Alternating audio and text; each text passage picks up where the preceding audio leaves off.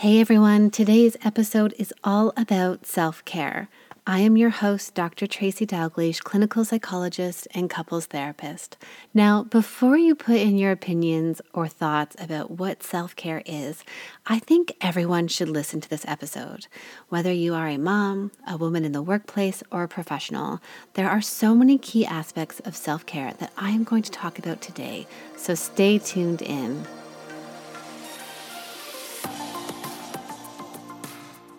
You are listening to I'm Not Your Shrink, a podcast about changing the dialogue in your life. Each week, it is my goal to bring you everyday issues that people face with the intention of helping you to feel connected to yourself, to others, and to live your life. Now, before we get started, I wanted to take a moment to thank you for tuning in. I am blown away by how many of you have written to me, left me reviews and comments, or shared this podcast. Thank you so much. And if you haven't shared with me, please reach out. I read all of these comments and remarks, and it is something that I so enjoy, and that is being able to connect with you. This is the part that truly fills me up. If you want, head over to my website, drtracyd.com, and click on podcast to leave me a message, or head over to my Instagram account at dr.tracydalgleish, and you can click on the link in my profile there and then leave me a review on iTunes. Today, I'm talking about something that women, mothers, parents, and individuals in general really struggle with and can relate to this topic. It's also a topic that oftentimes we don't really like when the word is said, or when I talk about it with my clients, I can, I can see their reaction and it becomes a bit of a hot topic. So, I am talking about self care. Now, I want to tell you about when I was returning to work from my second maternity leave. This example isn't just specific to the transition with a baby, but it is indicative of a time where there was a lot of stress and a lot of changes happening. This just happened to be one of them. Self care wasn't really front and center for me. I was back to work. If you thrive in doing something and you aren't doing it for several months, then you can probably relate to the excitement that I was feeling of being back in the office and doing what I love. I was building my caseload back up and balancing the role of being professional psychologist and being a wife, a mother, a friend, and a daughter. I have to admit that I just went headfirst into all of these roles all at once. My days were booked back to back, and I would rush home to help with dinner. My husband is incredibly supportive, so I'm very lucky in that sense. But I would help prepare the kids in the morning. We'd get them off to daycare. I would prepare for bedtime. My daughter was still nursing. You get the idea. There were many demands, and I was being pulled in all directions. And at first, I thought, I've got this. I'm doing this. And I just kept going. Now, the challenge though is that although I was going and I was productive and I was doing well with making connections with clients and meeting my children's needs, I was actually meeting everybody's needs, but I wasn't looking after myself. I know this isn't an experience that I have had alone, and if you are sitting listening and thinking that you have often felt like you were the only one trying to balance it all, I want you to know that you are not. This is an issue that comes up repeatedly for me, but also for my friends and my colleagues, and for the women who sit in my office. Now, can you relate to this story where you are going and you are keeping busy and you're trying to do all the things that matter? We like to be busy. And have you ever had that experience of talking to your friends and you've said, How's it going? And they reply, We're busy, we're so busy. We are a generation that likes to talk about being busy. We almost put a stamp or a seal of approval on it. We say, yes, we're busy, we're doing all these things. Insert the work activities, the children's activities, the side hustle. And this is a problem because being busy doesn't necessarily mean wellness, and it certainly doesn't necessarily mean living a meaningful life. And being busy also doesn't mean that we are looking after ourselves. Sometimes it means that we are barely surviving and we don't know what to do to make a change. And sometimes we even use this I'm busy response as a way to avoid talking about what's really going on for us. I want you to know that being busy should not be your stamp or seal of approval or your worth. So here I was, post maternity leave, doing what I love, I was busy, and I was not looking after myself. How did I know this? Well, we know that stress shows up in many different ways. So, stress can show up in emotional ways. So, things like feeling depressed or feeling stressed or anxious. It can also show up in cognitive ways. So, how we think about things. They can be the thoughts of what's the point, everything is awful. So, having a very negative or skewed perspective. Or they could also show up in behavioral ways. So, maybe um, stopping seeing friends uh, going to the gym slides on the wayside, eating more unhealthy food. Relational ways also happen, so we can stop connecting, we feel short with other people, or we're angry and resentful towards other people. The other way that we know that we are stressed is through our physiological responses. And oftentimes it is my body that really tells me that I I'm exhausted, or I am stressed, or I am not looking after myself. In this time, I was tired. I felt short of breath some days. My body was giving me all of these messages to slow down, and I wasn't listening. If you saw my recent Instagram post, you would have read about my eye twitch. this eye twitch is not new for me. It has shown up in times of high, high stress before my wedding, um, before my dissertation defense. Yeah, my body knows how to scream at me and say, You need to stop. Now, I tend to view that the spaces or places that we are in in life for a specific reason. In this season, I was fortunate enough to be knocked on the head with a conversation with my dear friend and colleague, and it really shook me up about my own self care. You see, as a psychologist, like other therapists, I will talk about self care with all of my clients.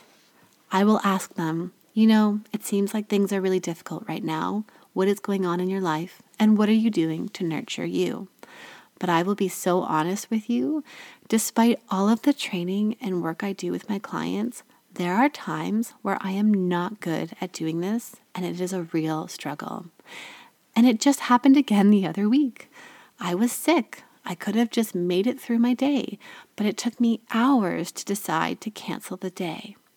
When did it become so hard to prioritize ourselves, to nurture us?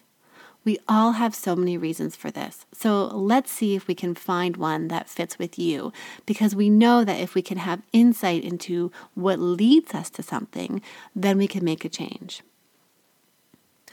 When I thought about doing this episode, I really wanted to go inside and say, what is it about self care that is so hard? And how did it become ingrained this way? And I recall an experience during some of my training where I was sick with a really bad cold. I remember I went to work and I said to my supervisor, I'm not well. Perhaps I need to take some time off. And their response was minimizing and stating that hospitals are full of germs and not to worry about spreading germs. This wasn't what I was worried about. I was worried about my health, but I did not advocate for me, and I just kept on working. There have been many times where I have done that because of something attached to needing to look after myself. I started to notice other periods where I became filled with shame and not admitting that I needed time for me. For example, most recently, I didn't tell my husband that I needed a day off to look after myself. There's this feeling that we should just be able to stay busy, always be busy, and to just keep going. This is not possible. So I want to ask you what does it mean for you to look after yourself? Do you think it's selfish?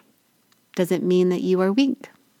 Or that you couldn't do it all and therefore you're not enough? I want you to know that all of that is not true. And what were the messages that you learned early on about looking after yourself? So, what is self care? I don't like using this word. I would like to propose that there is some other word that we can use talking about this issue. Perhaps by the end of this episode, I will come to some other word that I can encourage you to use for yourself. But the other idea that comes up for me is this idea of balance. When we try to balance the many roles that we play, I hear people talking a lot about balance, and I wonder do we ever really reach balance, or do we just juggle with everything that is going on for us? So, what is self care? Self care is this practice and intention to look after one's own health. That's an important piece. It's intentional. It is an active role in looking after your own well being, and it's even more important in times when you are stressed. Now, the idea of self care often triggers people to think of bubble baths, spa days, taking a vacation, overnight stays in a hotel, breakfast in bed, the facial mask, and the bottle of champagne or wine. And sure, these things are all great, to help recharge and rejuvenate, but they are not the only things in self care, and they are not my go tos or my recommendations when it comes to daily self care. So, the challenge with this view is that it is a skewed perception of what self care is. And because this is skewed, I then hear my clients say, self care is silly. Self care is not something that should be forced or rigid. I like to think that as soon as we start to get rigid about something, that this is when we get into trouble. When we are flexible and fluid, this is when we thrive. So self care is about having flexibility. It is not selfish, and that's a really important piece. I wonder if you can relate to this example. How many times have you come home on a Friday night and think, oh, good, it's Friday, and I'm going to take some me time? So there you are, and you decide to turn on the TV, and you're laying in front of the TV, and then you grab your phone. I know I've done this before. I've made a decision to watch TV. That is what I wanted to do in that moment. But then I'm distracted somewhere else looking on my phone, maybe following more cool people on Instagram. There are so many cool people. But I'm not unwinding. I'm on my phone. And what I'm doing is I'm numbing out. So here's a key piece self care is not numbing out. Self care, rather, is about tuning into yourself and listening to what you need in that moment because what we know is that our needs change moment to moment. So, that example on a Friday night, if you're just going to numb out in front of the TV, do that. But don't then numb and scroll on Instagram or on social media. Before talking about how to do self care, let's talk about what gets in the way. Oftentimes, what happens with self care is that we take on too much. So, I want you to be honest with yourself right now. Are you trying to do it all? Ask yourself this What are the reasons that you are taking on so much? Is it like I mentioned earlier, where it's tied to your self worth? In terms of my own experience recently, I was trying to do it all and I needed to step back. I needed to decide what can go and what can stay. You can't expect yourself to finish everything and to do everything. I want you to know that we tend to overestimate what we can do in a day, but we underestimate what we can do in 10 years. Another big barrier to self care that comes up is the feeling of guilt. And I often hear this from the parents that I work with, and I, I feel this too. Somehow we have this expectation that we should always be available for our children and I am learning that it is not possible to always be available to my children. And the attachment research supports this as well. When looking at secure bonds between caregiver and baby, parents do not get all of their child's signals. Let me say that one more time. Secure attachment means that parents will not get all of their child's signals. It is okay if you can't pick up your baby in a moment because you need to use the bathroom or you need to have a snack. And you can let your child know I see you. I see you're upset. I know you need to be picked up and I will pick you up in a moment. I need to do this first. So let me give you an example of how this looks for me. I can think of many times where I'm playing with both of my children and it gets intense um, my son's playing with Batman and Batman has to do something, or the dolls need something else, or, you know, they need more snacks, they need more milk, they need more water. And I have barely even sat down to eat something on my own. I am constantly on. I know parents can relate to that. So, self care for me in those moments, on those days when I'm with my children, are just at times stepping away from the play and not being right in there, and slowly stepping back and letting them continue to play. Self care in that moment is me saying, I need a snack, I need a break, and I will be back to play with you in just a minute. So, I take that step away and I breathe and I have a few moments to myself and I come back when I'm ready to play. I get the guilt. It's always going to be there, and maybe sometimes it's not going to be as loud. But what I want to be able to emphasize is that when you take that time for yourself, you can come back in and be a better player. Maybe even like a professional hockey player, as an example. A player is not on the ice the whole time. They are in there for 45 to 60 second sprints. They're in and then they're out, and then they look after themselves for that quick moment and then they're back in. And I wonder if parenthood could even be viewed that way, because I know for myself, when I take that time to step out, I can come back in and be more centered and grounded and calm. And the piece here is that self care doesn't need to be this big, massive thing. The other analogy I really like to use when it comes to self care is the analogy of when you are on an airplane. They give you these safety instructions and they say, in case of emergency, the oxygen mask will come down, and to put the oxygen mask on yourself before helping someone else. Now, why is it that they say that? They say this because if you put on someone else's oxygen mask first, and you run out of your own oxygen, you can no longer help them. Oh my goodness. We were on an airplane recently, and I have to say, when the flight attendant was going through this instruction, I looked over at my almost four year old. I was holding my 18 month old, and I thought, I'm a mom. How can you ask me to do my mask first before theirs? But it's the perfect analogy that we have to look after ourselves. You need to put on your own mask first before you can help someone else. So, are you taking on too much? Do you feel guilty about looking after yourself? And I wonder, do you maybe have a piece about caring for other people? Sometimes in our lives, we learn to become a doer or a caregiver, and we learn instead of just being with ourselves or being with others, just being, we learn that we must always do or we must always care. And when you're always caring for other people, there's not much left for yourself. Some other questions to consider is what is sacrificing yourself doing for you? What is the need that it's giving you? Is it giving you approval from other people, or is it about perfectionism that somehow you have to be able to do everything and to do it perfectly? if you are somebody that tends to give out a lot of energy to other people, I would wonder what is it that you owe to those people and what is it costing you in terms of your own self care? The conversation that I had with my girlfriend around self care a few months back, she had made a really great point that I think is so important when it comes to this topic. She asked, Can you look after yourself if you don't value you? It was a really big piece that stood out in our conversation. You need to value yourself. Are you worth looking after? What is it that says you're not worth looking after? And can you tune into this narrative and start addressing this? All right, hopefully, I have stimulated some thoughts around what is getting in the way of you looking after you. So, I'm going to shift gears now and talk about what experts say in terms of self care.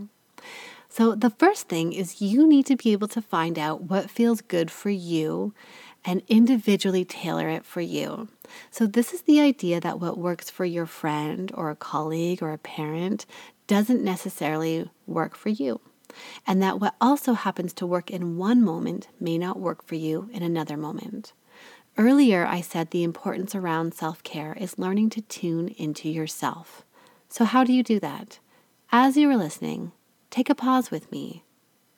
Just take a pause right now and tune into your breath.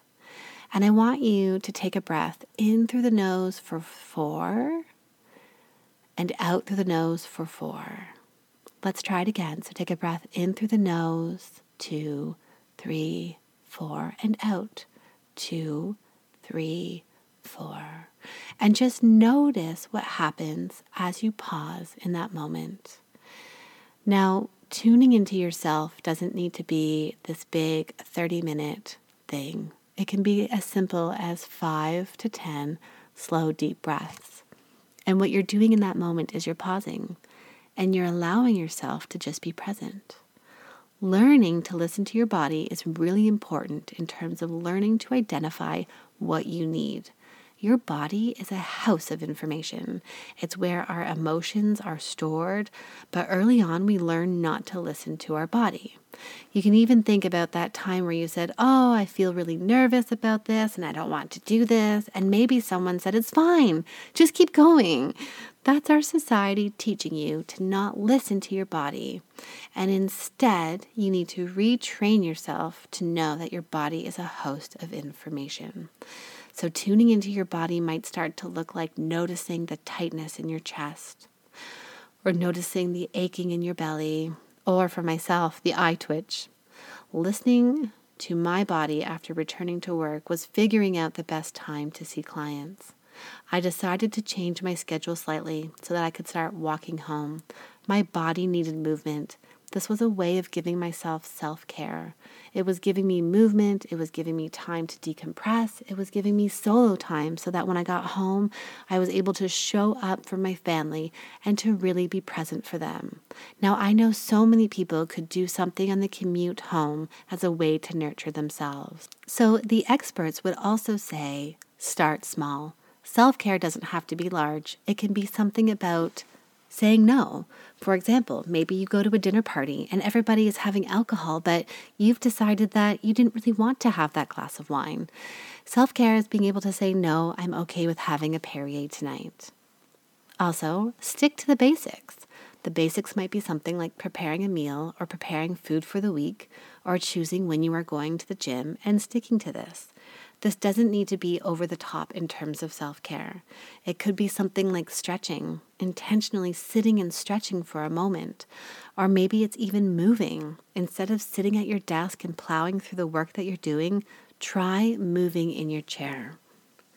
And self care could also even be about putting a limit on of going to bed early, of turning your phone off, of saying, I'm done doing that for the day. Sometimes self care is even about saying yes to something.